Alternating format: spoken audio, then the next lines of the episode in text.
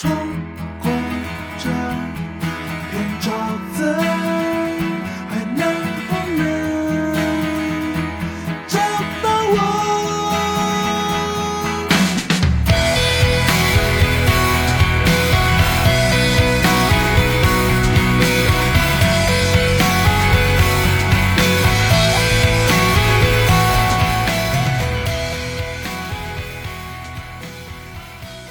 好，欢迎收听《嗨时代青主任》，我是建议小的房主拉蒂。我是雅杰，我是小冰清。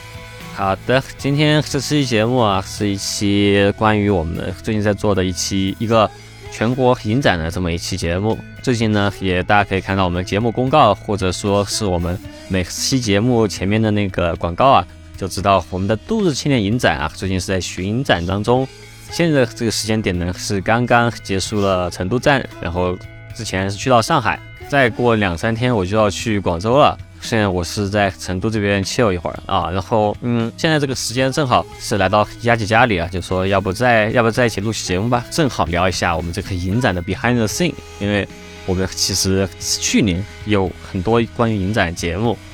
但是呢都是聊了一些比较感受类的东西，但我觉得其实操作起来还是有蛮多很有趣的一些 behind the scene 可以跟大家分享一下，因为我们好歹也是一个。每次都那个售罄的一个影展嘛，对吧？总觉得你是一个全国旅游的借口。确实啊，这个影展是我全国旅游的借口，因为我还是挺喜欢那种，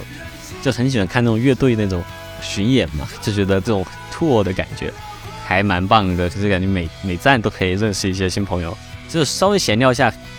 成都场的感受吧。就其实来成都场之前，呃。其实还挺滴哩滴哩的，因为来之前的前两三天都看那个票房不是很理想，后就很担心啊，好不容易机票来一次，后要是人都没什么几个的话，是有点有点难受嘛。发一个那个唐可可的朋友圈，是那个大家好，初次见面，我是来自上海的唐可可的那个图，对，就是说老乡不爱我了。然后结果最后发现成都这边的大家是真的很秀啊，就是嗯，都是最后两三天。然后才买票，还在大地书房办的嘛，然后又又是那个人数又多多过那个椅子的那个位置了，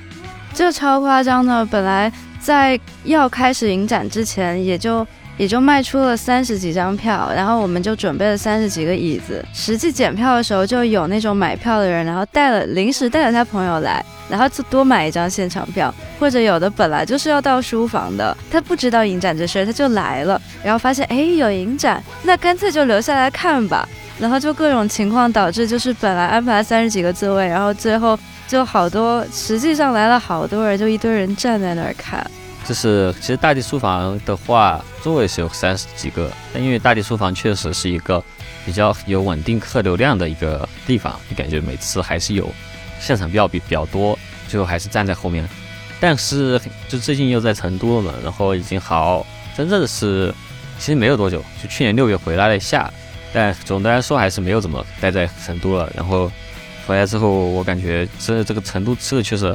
好油啊，就是感觉呃，因为前三天有各种原因推脱不掉的火锅。然后每天早上起来都很难受。火锅的油碟给我压力好大，就是我我作为非成都人，我一般吃火锅的时候就是沾酱油、醋啊、香菜啊这些东西，但是火锅感觉就是。默认是要沾油碟，然后就所有食物都裹了一层油，厚厚的一层油。即便我会就等几秒钟让那个油稍微滴一下，但依然它被裹了一层油，会有那种 peer pressure。就因为整个桌子上的人都是沾油碟，我觉得如果我不沾油碟，我就很不合群，所以还是就每次都沾油碟，然后也也没 get 到那个油碟到底让食物变得多美味，只是给我很大的心理压力。我吃了好多油。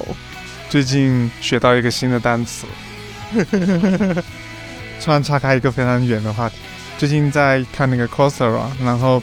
它却是全英文的嘛，然后我才知道有一个词原来叫做 peer review，就是同行评审。然后你刚才说 peer pressure，我就想起这个毫不相关的事情。不过确实还挺重要，因为最近我也在辅导论文嘛，然后就发现有很多学生也不知道 peer review 是什么东西，然后就引用了一些。很垃圾的东西，比如说什么 Wikipedia 这些，感觉还挺不好的。这样说到这个，每次我在呃，无论是电台说话还是线下和朋友说话，我会尽量说纯中文。然后有的时候像 peer pressure，我就卡壳半秒钟，不知道怎么说中文，就只好说英文。一个人他的说话的方式，他说话的用词，他说话的各种东西，都体现了他这个人的经历这些。我觉得这个也没有什么值得羡慕的。聊聊这个影展吧，就是其实这个影展一开始建立是因为做电台，一开始我就挺想做线下的，我自己还是一个喜欢线下活动的人嘛。作为一个导演，肯定也是很想一直有一个影展或者什么的东西，对，是一个很梦想的的一件事。去过很多电影节。然后有的电影节呢，我会很喜欢；有的电影节呢，我会有一点不太认同他的价值观，然后就会觉得，哎，假如说我有个影展的话，因为我自己对于影像作品也是有自己的一个倾倾向和喜好嘛，就觉得要是有个自己影展，那我就会展映一些，啊，我自己喜欢的一些东西，对吧？然后我就一直都很想做，因为我自己其实一直都在想思考一件事情，就是看那个洪尚秀他的一些采访。就看到他说他是三十五岁还是二十七岁还是几岁多少岁之前，他对拍长片 毫无兴趣。对他，因为他也是我的校友嘛，我就在想，一直都在思考的一个事情啊。就是进入电影学院之后，我其实觉得挺膈应的，就是很多人都会把这种 feature film 对吧，当做是整个影像艺术的最高形式嘛。然后就会觉得所有的短片啊，或者所有其他影像啊，都会只是在一个导演或一个艺术家在拍自己的 feature film 之前的准备阶段。我就觉得这样的想法本身挺狭隘的，因为我觉得短片它本身或者说实验影像它本身是一个不同的一个媒介，就很多的 idea 或者说很多的短片，它可能存在的东西，它就是适合在短片的，因为我。不知道是听谁说一句话，就是说短片它这个这个媒体它就是一个 one punch，它就只能是承载一个 punch line。然后我就觉得可能很多的 idea 它就是一个 punch line。然后或者说，呃，另外一方面，比如说实验影像，我自己也是 video 二出身嘛，然后我就觉得这个媒体它本身或者 VDR 本身，就如果你是以电影的角度来去看它的话，大家都对吧？但因为。然后，但是它本身其实是另外一种形式的影像艺术，可能它更多出现在美术馆，或者说它更多出现在不是像这种单独放映的地方。但我觉得，在我大学的时候，我就在思考的一个问题，就是我很不想我以后长大之后变成一个看不了 video art 的人，因为我会看到很多的同学啊，这些还是带着一个就是一个电影的角度在看 video art，所以说就会觉得啊，这东西好垃圾，好无聊。但我觉得这样的想法就很不开放嘛。然后，所以说我就很想办一个影展，然后来带给大家更多维度的这种影像艺术。呃，但同时啊，就是第一届其实二零二一年，然后刚好也是遇到疫情这个情况。第二届我们办的时候就已经开放了，所以说这个环境本身诞生的这个影展，它就有另外一层意义嘛，就是 get together 嘛，这种线下活动很可贵的这么一个时间点所开始的一个影展。然后，当然这个灵感。其实也是来自于 Chinese Football，他们有一个合集，两个合集叫 Get Together，就是许波他去日本就是游学的时候，他啊认识的一些日本的一些地下音乐人，然后他想和他们一起做一个合集，然后我觉得这种概念很很很美好啊，所以说我也就渐渐形成了我们影展的一个概念啊，那就是爱、可爱和有趣。为什么是可爱？因为这个其实是。借的一个想法，就是我当时觉得可爱可以治愈很多东西，可以啊去让放下很多仇恨嘛。然后我又觉得可爱这个东西它本身就是挺让人疗愈的。然后我觉得做一个可爱的人或者做一些可爱的作品，本身也是会挺疗愈的。所以说我就觉得可爱也是蛮重要的。那你没有放那些玛利亚奇出演的电影？第一届放了呀，第一届放了。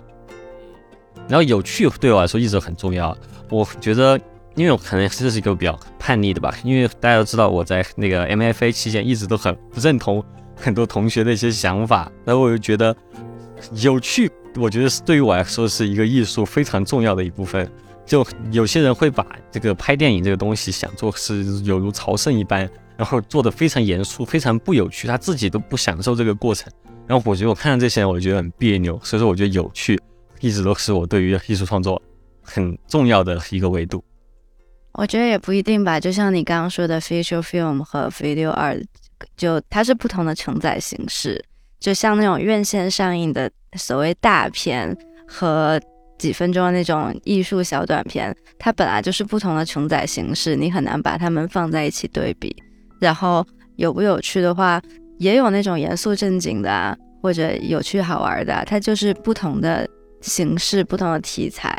我觉得就也也不非得，也不一定是要有趣，但是有趣会让事情变得很棒。你说的这个合集的事情倒是给了我蛮多灵感的，我刚才还想去拿手机记下来。就是我还是会类比到音乐上面，我觉得说我听过很多的合集嘛，然后他会也是邀请很多这个主题的音乐人过来，大家每个人出一首歌，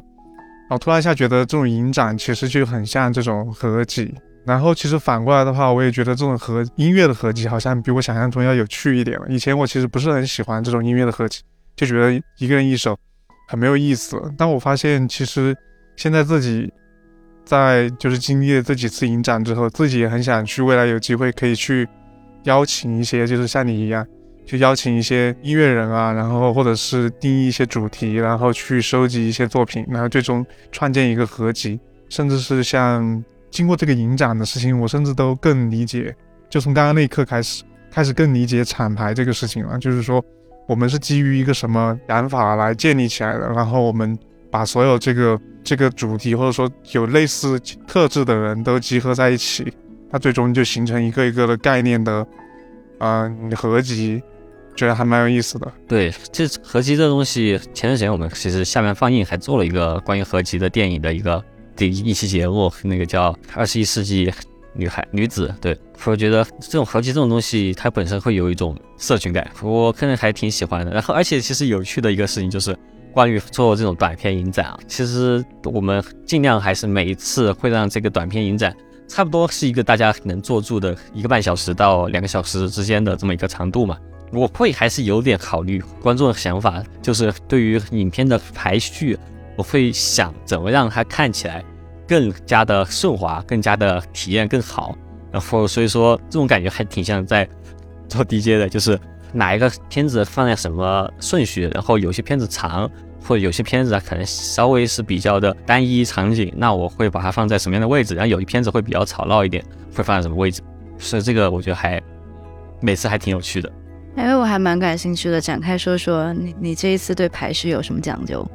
嗯，这次其实 MV 很多嘛，就是就是要比去年其实也就只有三个 MV，实际上是去年三个 MV 我就一起放了。然后因为去年我会把两个相对可能觉得观众会比较难看进去的一些东西，或者说感觉会稍微比较比较单一的那个场景的作品，就把这个 M 三个 MV 夹在中间。对，然后今年三就有很多 MV 嘛，所以说。就是让别的东西来穿插 MV，然后，呃，其实我自己做的两个 MV 因为都是比较连贯的嘛，一个是王博的，一个是 Chinese Football 的，所以说我就会把他们两个放在一起，然后也会有一个先后顺序的感觉，因为确实是先后做的。然后 MV 中间我会放一些比较实验的呀，或者说是比较叙事的，就我总之会有一有一个概念，就是不要让人觉得我会让不同的形式。这样串联起来，然后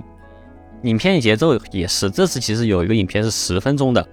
然后那个十分钟影片它是相对单一的一个场景的一个影片，然后我是把它放在了就很多味道很重的一些影片的，不是不是重口味啊，就是说比较吵闹一点的影片的，啊后面就是一个稍微在后面点让大家可以歇一会儿的地方，然后紧接着又是一些嗯比较偏 MV 一点或者说比较偏叙事一点，这样大家会看起来。就整个这个一个半小时，大家会有一些休息，然后也会呃很集中的给他们一些那种刺激。对，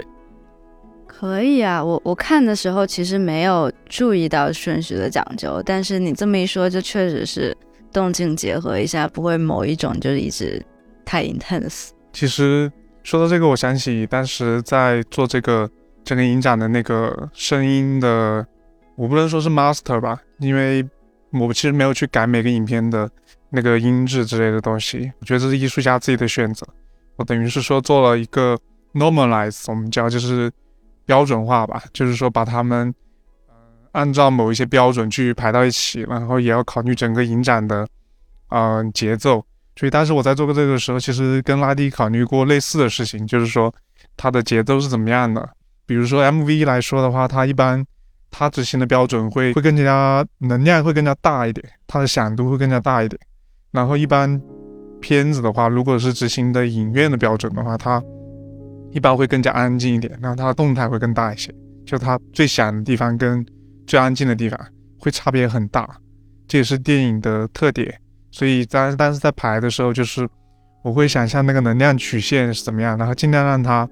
第一个是说更平滑一些，因为 MV 跟电影的响度差太多。第二个就是说，我也会去考虑，虽然我当时没有跟拉蒂沟通，就是说你的排的顺序的逻辑是什么，但是我感觉到就是说 MV 一般来讲是能量稍微强一些的，然后可能某一些部分某一些片子它的那个风格那种嗯 intense 的程度。其实也代表它的声音特点，它应该是大家期待的，它是会更响一些的，所以就会有这样的去调整。对，这本身还是一个挺有趣的。每次片子收集好之后，还要做这么一个工作。但是就是说要办影展，其实一开始第一届我们也是完全没有任何经验，就我们也没有什么对照的那种展，因为其实在国内做放映的人挺多的，但是我都没跟他们聊过。而且我们这个是相当于是把很多艺术家是真的他们会来，呃，和我们参与这件事情，所以说和我之前看过的那些放映还不太一样。然后所以说怎么开始，然后也没有之前的例子，所以说就还挺还挺有趣的一个 behind the scene 可以跟大家分享一下。在做这个系列影展之前，我自己其实做过好几个自己的呃影片放映，就。只放自己的影片，一次是在成都，一次是在 Bloomington，然后其实来的人也少嘛，然后其实当时啥都不懂，而当时其实因为也就只只自己片子，所以无所谓。但后面我就在想，这个既然已经是这么多参与了，肯定还是想有人来看，然后还是想做的就是尽量完美一点嘛。然后呃，所以说其实是首先一件事情，第一件事情就是。就是谁来放放谁的片子，然后这个其实还是很感谢我认识的这些艺术家朋友啊，就从美国到中国，就是认识这些朋友们，他们还是对于来中国做一次巡展还是挺有兴趣的，然后也很给我面子。包括 Just Moment 他们是两届都参加了嘛，对，其实还有很多其实是我的老师，就他们来参加，其实是很给我们真很面子的一件事情，对。啊，第一届就是有有 Kota Ezawa 他来给我给我们做了一个片子，就是其实他本来一开始是 offer 我一个长的，一个差不多三分多钟的 Kota Ezawa，我应该就专门介绍一下，就他是一个啊很有名的一个呃，他其实是日裔的德国艺术家，就是他是旧金山那边 MoMA 的一个常驻艺术家，然后他呢，如果大家去过旧金山就看过他的作品。因为在那个候机厅有一个很大的一个他披头士的画，那个就是他的作品。就只要你们从旧金山回国，你们就会看到他一开始给我 offer 是一个很长的片子，但是我还是啊很执着于就是我想要是今年或者说去年制作片子，所以说他最后只给了只能给我一个确实是新的但很短的片子。可能上次影展很多人都看了，但都没有注意到自己看到了那个影片就只有一帧画面。你是说你是说这一次吗？没有，上一次，上一次只有一帧画面，就是一个人用相机拍大家，然后很多人都没有看到这个。对，这还挺挺实验的。这几次是第二个影片是他的吗？这次还没参加，这次还没参加。对，呃，然后另外一个比较难的点，可能就是呃关于场地这个点吧，因为刚是二一年也是刚回国，场地这个东西，其实我终于有一些新的考虑吧。就是原来选场地，就是基本上就是我在那儿喝酒，喝着喝着，我想着，哎，这个地方不错啊，跟老板聊一聊。现在第二次想的时候，就会在就办度迎着青年的时候，我就在想一个问题，就是我们其实自己电台不是很火的，就是如果我靠我们电台宣传的话，其实比较难。所以说，我们还是就是要主要找的是有自己一个社群的一个空间比较好。嗯，然后成都的话。这边是最开始先开始联系的大地书房嘛，然后这个也是很感谢当时本地的一个团队叫角马放映。当时我第一个想法就是先联系已经在做的人，虽然说我没有去过他们活动，但是他们应该会比较有经验，然后给我介绍大理书房。其实是一开始是想找的是当时情包演出过这个场地，叫那个 Thirteen Lounge。就在我决定要去联系的。第二三天他们就垮了，那个那个很可惜啊，我也没去过，但是我听过无数次。我当时是一九年底刚来成都的时候，在在学音乐制作的时候，当时就有一天，我们那个导师就过来跟我们说，在三三九上面对吧？然后我们当时是在三三九地下，然后他就说三三九楼上有一个很好的场地，他说你们都应该去看一下。他昨天晚上去了，非常不错。然后我后来就说以后再去吧，结果以后以后一直以后到今年，是个什么样的地方？听我导师的介绍是说，是有很多的黑胶唱片，然后大家都非常的 chill，然后那些人也很热爱音乐，就大家会聊得很开心，这样一个场地吧。因为我也没有去过。大学书房确实很棒，就是它其实是一个有点自习室的感觉，嗯，然后呃，其实还有二楼那个国姐做的很好啊，就他一开始也是想的很更加的梦幻，其实这个影展，因为它有个楼上的空间，有楼下的空间，他想的是我们要两边一起放，上面也有人，下面也有人，对。但我当时想的一个问题就是我如果我是主持人嘛。我不可能上面，哎，呃，接放映在这里了，我们现在开始 Q&A，然后马上，哎，大家不要走远，Q&A，对我没办法，就是这样做，所以说，呃，我还是选择就只要下面那个地方，楼下可以看那个 FaceTime，可以看，对对对对对，我自己到还要 FaceTime 到楼下去，然后当时是夏天呢，你如果是在上面的话，会蚊子很多，就觉得有点遭不住，还是选择是下面，但其实整个呃第一届影展的情报给我们帮忙很大，就盲区和 OK Center，其实都是他们帮我们联系的。然后一直都在帮助我们去找场地，然后其实第一届其实和现在一样，就是巡巡展路上，就是其实都没有定好后面要去哪，去不去得了，只是有个概念，想去这个地方，但是有没有场地也不知道，就就是到一个地方，然后和当地朋友聊天，看他们有没有场地推荐，对，就是这样一路下来的。哎呀，哎，一开始第一第一届的时候还挺紧张的，不知道这种影展该怎么弄。还很正儿八经写了那个 proposal，然后拿给那个国姐看，他说不用写这些，人家很气，只有人家还蛮气我的。然后就是宣传物料这些的一个问题，这个其实都是我自己来的。说真的，我不是一个很好的设计师啊，就我每次的海报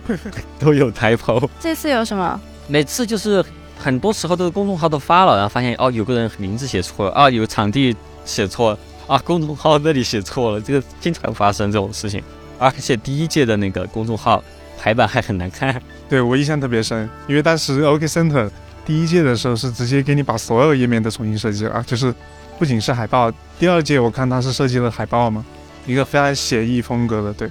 那也稍微排了一下版，对，可以看到他那个对齐方式跟你的原版有点不一样。第一届的话，他是。不仅如此，他第一届是直接把你所有的字体啊、所有的排版全都改了。当时看的就是特别，哇塞，这个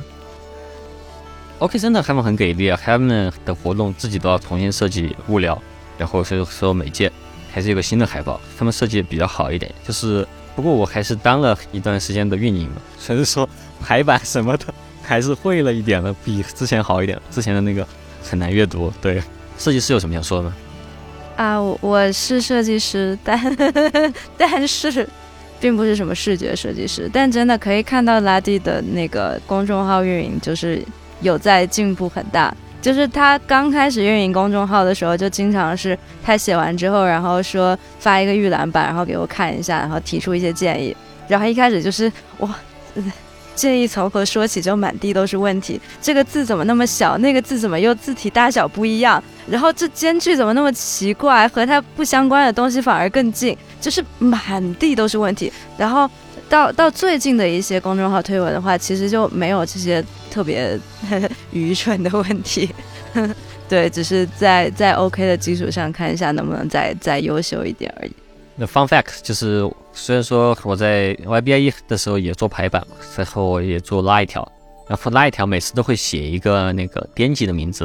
然后那个人其实每次都是编的，没有这个人就是我自己，所以说拉一条的 typo 特别多，因为没有人来帮我校对 拉一条，有些 typo 是不是故意的，他就是没有人校对而已。每次我会用那个版本先生，其实就是我自己。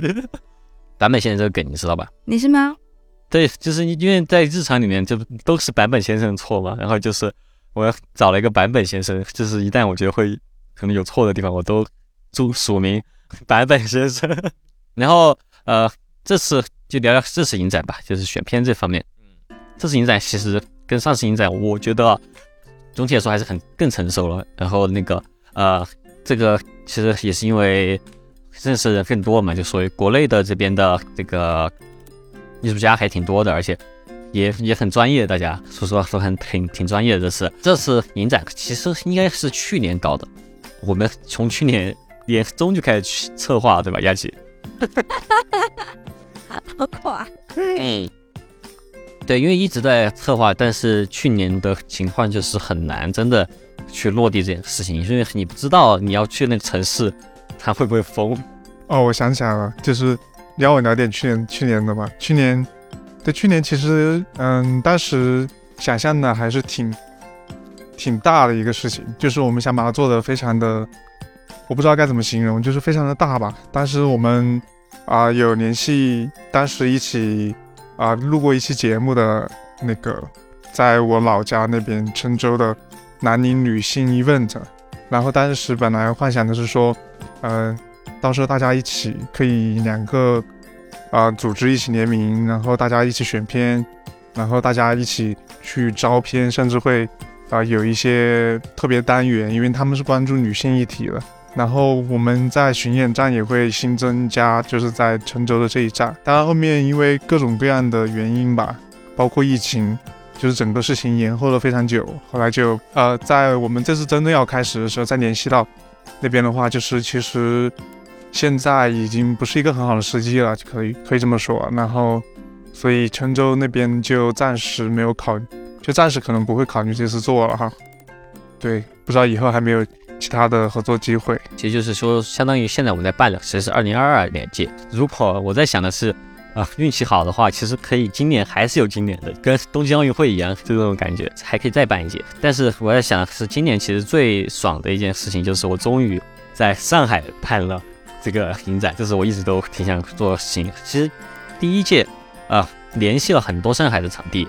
然后上海场地真的都很 fancy，就是很多他们就说你这个影片，这个他们承办活动就卖票，你起码你要卖两百，要不然要不然他们就不做。就就是，然后然后就很难，因为当时都是在呃复兴西路啊这些地方搞。当时有去想去踩一下点实习的时候，就骑个自行车过去，然后看了一下这个氛围，我就觉得哎，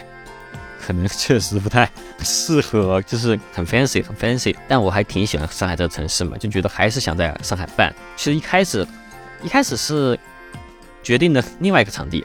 呃，但是因为各种原因就没有办法，就就不去说是哪个场地。但是那个场地的负责人还是给帮了我一个忙，就是给我联系了 New New Bar。然后 New Bar 我其实很喜欢，因为之前也有去参加过、看过 live 嘛，他们那个屏幕我当时一下就相中了，那屏幕真的是很棒的一个屏幕，而且在呃复旦大学附近，所以说其实那边学生应该也会比较多。然后整个 bar 的装修我也很喜欢，这是实际呢，实际就在 New Bar，然后那个学生多不多？不知道没问大家是谁，应该不懂吧？因为那个时候还没开学。反正 Leo 他还挺支持我们的，然后其实有手把手教我很多呃关于和场地合作一些更专业的一些东西了，觉得 Leo 人还挺好的。那其实就聊一下这次选片吧。其实我来聊会比较冗长，要不你们来聊一下你们比较啊印象深刻的先开始。之前我记得当时现场，我跟拉蒂悄悄说了一下，其实我有点忘记是现场说的还是后面说的，反正跟拉蒂说了一下。嗯，我印象很深的其中一个是 One 那个作品，就是当时我其实看的时候，我有担心现场的大家会不喜欢那个作品，或者就是觉得不耐烦，因为那个作品其实它相对没有那么激烈，它是一个先简单介绍一下这个作品，它就是对疫情期间，嗯、导演的儿子应该是，然后他是一个芭蕾舞的演员，但是在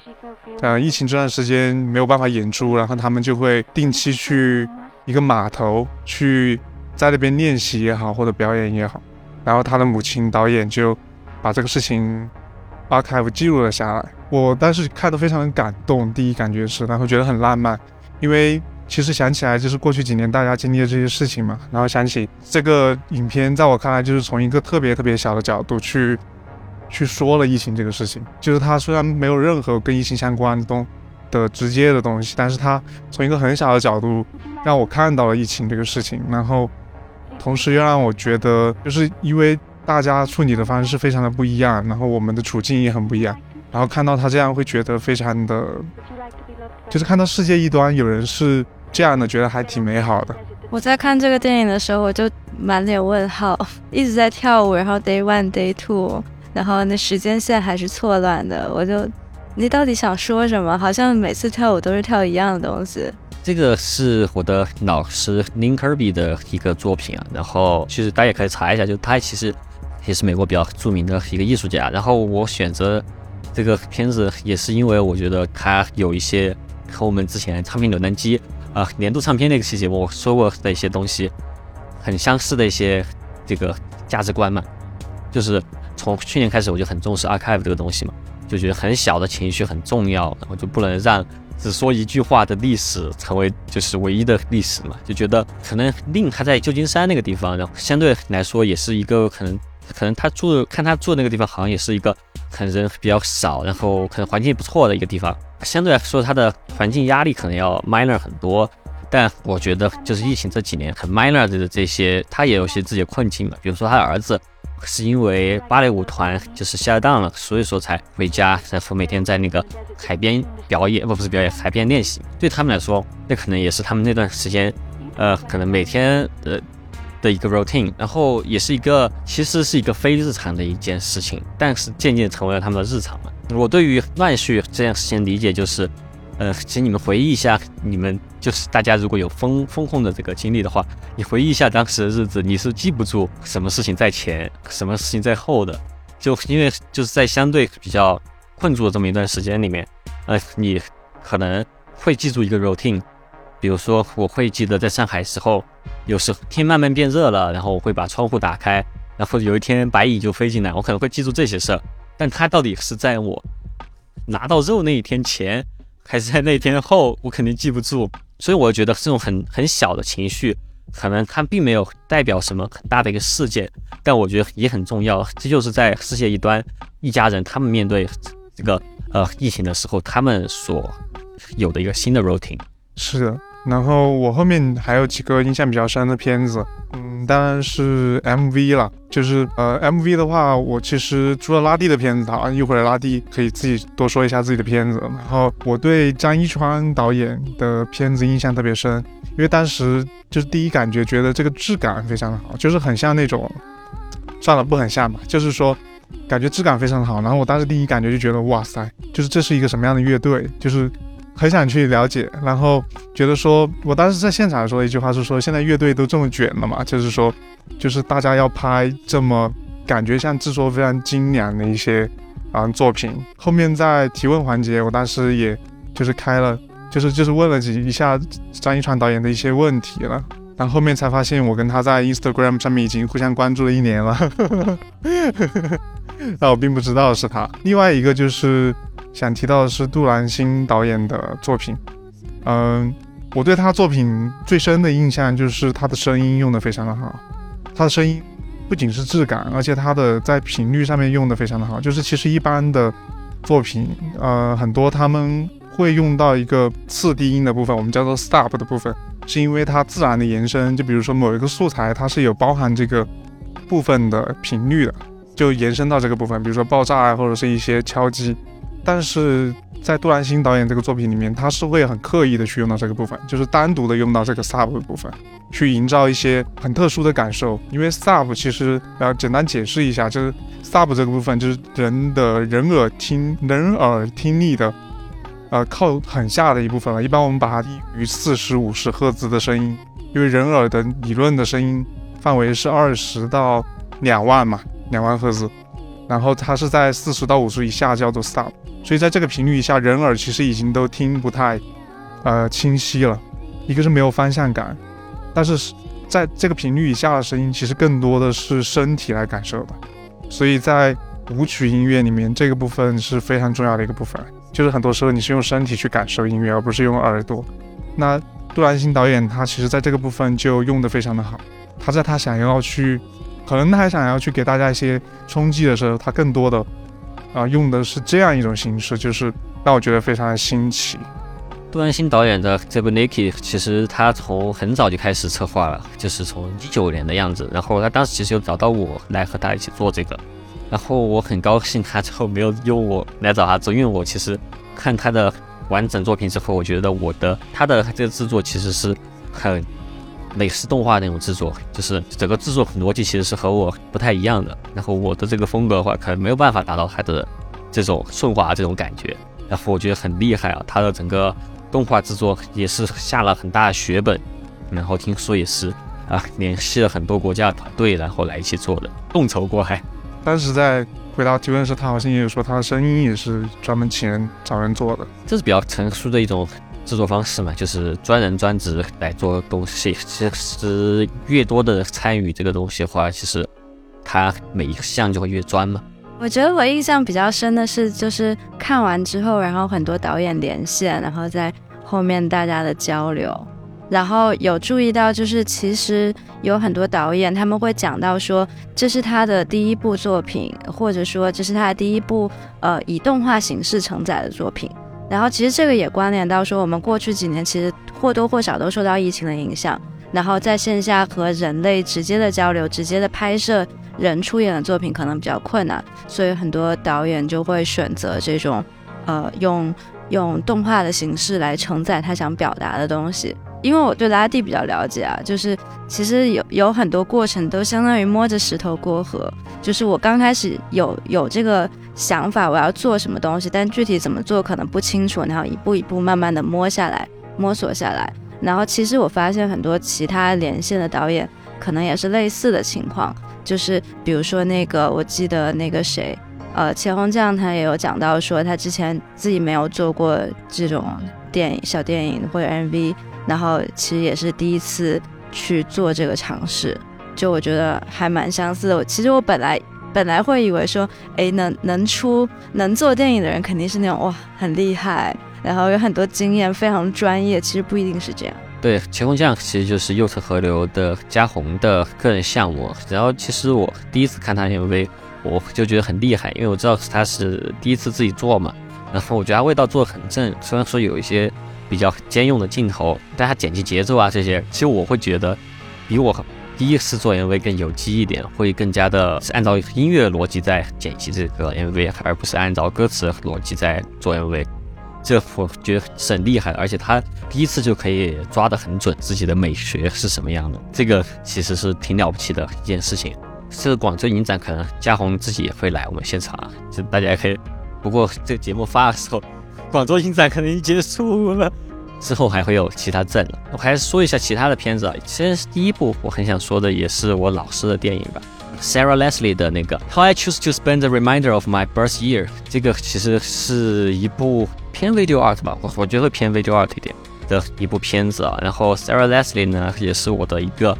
女性主义还有 mumblecore 的恩师。就我之前在很多节目里说过，老师说，哎，你能不能看一下 Stranger Than Paradise？你你们看一下方力哈哈，都是他。然后在我的大学的时候，很懵懂的时候啊，可能拍了很多很。恶臭的片子，他来指导我，来告诉我什么是不对的。然后我觉得也很感激他，在整个大学过程中，他一直也是鼓励我，告诉我说，呃，我可以这样，所以给了我很多的机会。我第一次也是唯一一次有片酬的出演，也是他的电影。好好想看那部电影啊！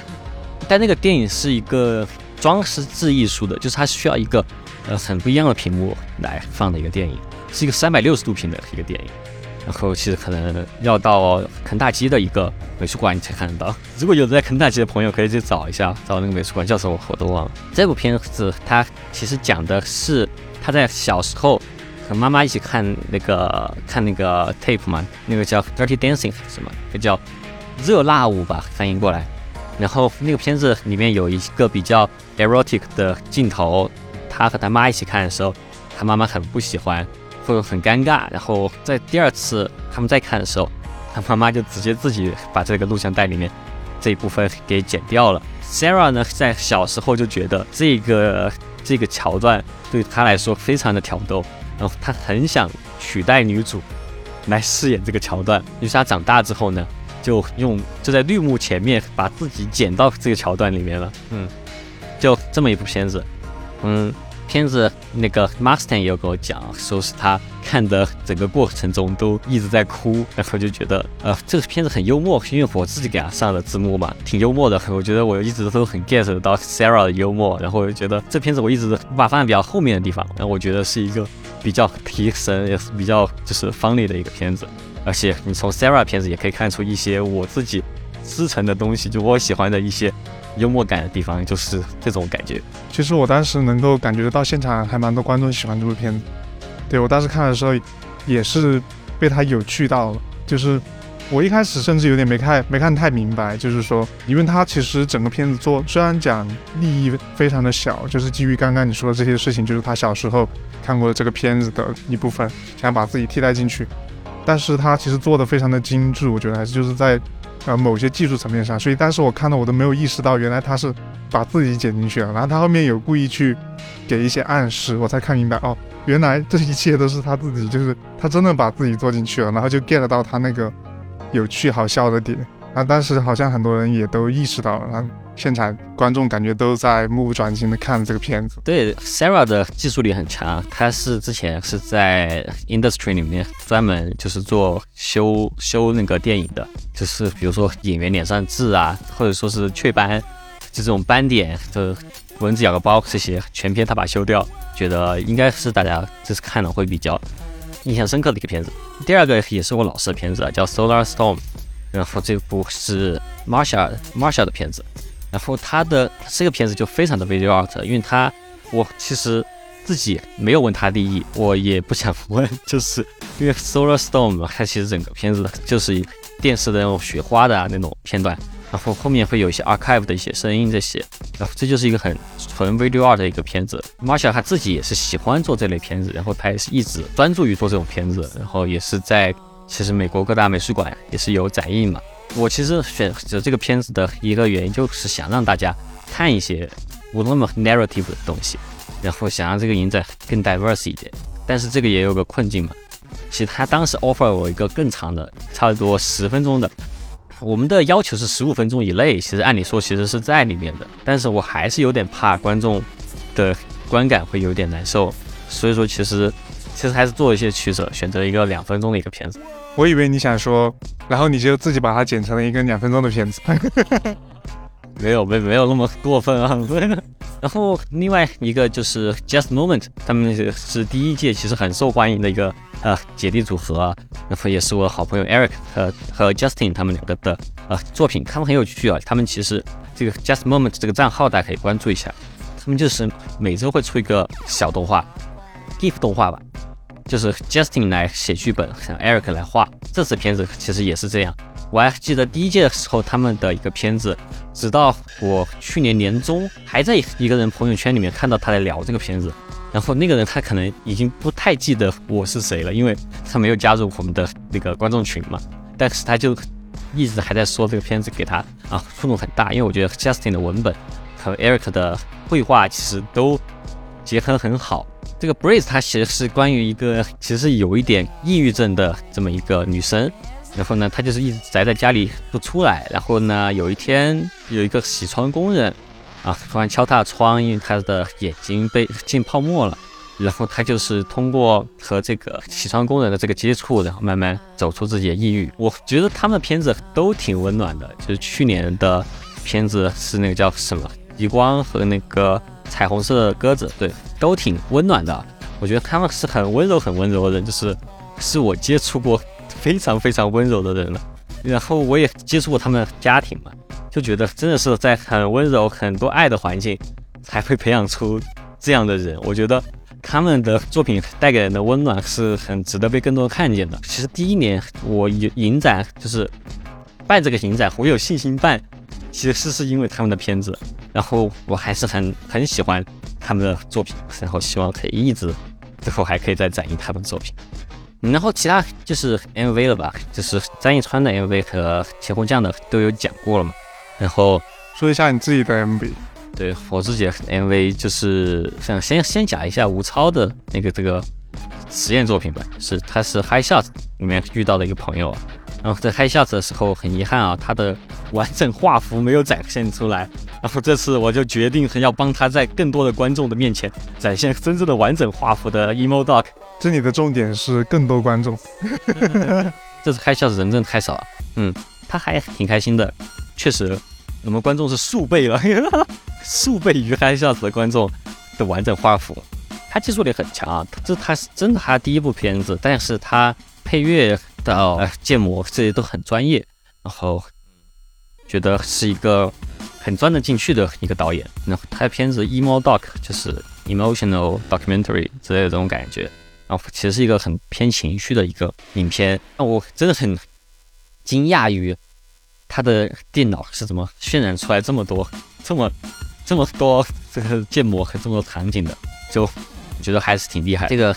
其实我在《海笑斯》看的时候就会觉得，哇，这个人有点东西。他好像就是只和一个音乐合作，对吧？对，吴超导演，如果听到这里的话，可以把自己的电脑型号打在公屏上面。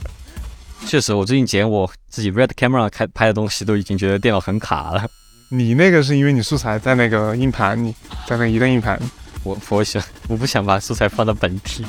好，嗯，那还是说说我的片子吧。对我其实放了四部片子，确实遗漏也挺大的。有两部，先说 MV 吧，MV 两部都是呃 Chinese football 相关的嘛，一个是温柔 D boy 的，一个是 Chinese football。能能说啥呢？我感觉我已经很很过度的讲过这两件事情了。说一下连线的时候，来讲，你来讲。那他是王博还是？我总是搞混这两个人。对。那个在在那个上海影展最后连线，其然后王博也参加了这个连线，然后就让他来，然后我专门提了一个问题，我想听听他要说什么。就是我问他说：“你觉得这个 MV 做的怎么样？他有很好的表达出你在歌曲里面想表达的意思吗？”然后王博其中说了一句话：“我觉得拉蒂就是世界上的另外一个我。”拉蒂听到这个真的是。对，因为也是毕竟是自己的偶像嘛，就是虽然说现在已经是朋友了，但是从大学开始的偶像，就这么多年，然后后面慢慢认识了，然后还居然说这种话，然后就觉得啊，就觉得啊，我还是有一些成很了不起的成就的，也不是，就是感觉啊，喜欢他们音乐这么久，也不是没有原因的，就确实是在 somehow 我们是 connected，就是。和我们在那个唱片扭蛋机那期说的是一样的嘛？确实很多东西是共通的，很很相见恨晚也不一定，我觉得也是沉淀了这么久之后，可能就是这个时候相见，我们才会有这样的感觉吧。然后我们其他两部片子，一部是《进嗨笑》，我们也是过度讲过那个片子，其实《梦露湖传奇》的第二弹的第一集啊，然后一个是一个很即兴的作品，这两部有啥可说的吗？很有趣的小品。在在我在我看来，就是啊那个呃插鼻孔那个，其实 鼻孔之声，对我知道名字，就是嗯从一个非常小的想法，然后衍生成一部作品。其实我觉得这样的作品就是啊，我当时在看到这第一眼觉得非常的有意思，因为因为其实，在呃最近几年我自己看片子口味有一些很大的变化，就是很喜欢欣赏，很喜欢看一些这样。利益非常小的作品，就是可能是一个拍脑袋的想法，就是说，如果一个人，就像拉蒂说的，这个片子的利益就是，如果一个人打架的时候，呃，被插鼻孔会怎么样？然后我觉得，其实像我们之前已经聊过的那个，呃，进 High Shorts 的《公路公路湖》第二季的啊这个片子，叫《湖心早午餐》，然后啊也是类似的吧，就是说，嗯，可以说就是以我的理解哈，就是说，呃，这个可能来源于。啊，拉蒂跟我们平时的一些对话，然后觉得说，如果要是拿了奖之后在 在台上骂人会怎么样？对，其实都是一些非常非常小，大家可能会平时一下子就错过的一些想法，但是拍成片子之后就就非常的有趣。我最近几年就越来越喜欢这样的片子，不管是短片还是长片。我今早午餐确实是我做的，其实是我做的最开心的动画，因为我觉得我这个。我确实写剧本还是有点东西。我每次剪，我每次剪自己片子在狂笑。每次那小雨演演的也好，对，小雨演的太好了。他每次都很抵触我我这样写他，但是他就是演的很好。我觉得，我觉得就是写的就是很真实啊，就他就是那样的呀。然后到广州之后和小雨录期节目，他来辩解一下了。然后我是在比较风控比较严重的时候做这个片子，然后让我做的很开心啊。我其实做了那么多动画片，我觉得做动画过程一直都很不开心，因为就一直画嘛，画一些中间帧啊这些，就这个动作怎么变成那个动作，这个事情还挺繁琐的嘛。但是小雨那个因为是转描的，所以说很多东西我不用思考太多，然后又是一个单色的作品嘛，我也不用思考什么填色啊这些。演的，然后你变成动画。对对，所以说就会做的很顺，对，很开心。哦，不过我有发现你是不是在最初，至少是在最初给我那个版本里面，因为我没有看到 High Shorts 的现场。最初给我这个版本里面，其实你在这个新的版本里面好像加了很多的镜头。就是我在最初我当时在做声音的时候拿到那个版本，其实是没有一些镜头的。我发现，对，有些镜头我觉得画太潦草了，重画了。就是我发现其实也没多大，没多大工作量，或者重新画了。对，接下来也就还有也不知道还有多少站啊，嗯，还会去更多的地方，然后觉得呃也会和更多朋友见面吧，然后感觉其实做这个影展还是挺有意义的。啊，我还是想就是以后能够每年都这样办下去。其实我还有一个更大的野心啊，就让这个全国影展变成全球影展，就是现在开放了嘛。然后我们在各个地方也有朋友，韩国呀、加拿大呀、美国啊这些，其实我觉得啊也可以来个几站。哦，那全国旅行的借口就变成了全球旅行的借口。对，就就就看做成什么样。就是如果是还是很小的话，就可能很多时候还是需要当地朋友来帮忙。做大一点，然后拉一点赞助，然后包机酒。那就要仰仗各位听众朋友们，谁叫家里面要是有，可是也不是吧？谁想赞助一下这个事情，就仰仗我那栋楼了。这个梗来自于我们的线下，听不懂也没有关系。还是要多来我们线下，对，那差不多。这个事后会有一些，啊，不太，就是有一些朋友会有一些负面评价，但其实整个影展过程还是挺开心的。对，行，那今天节目就这样了，观众朋友们，拜拜。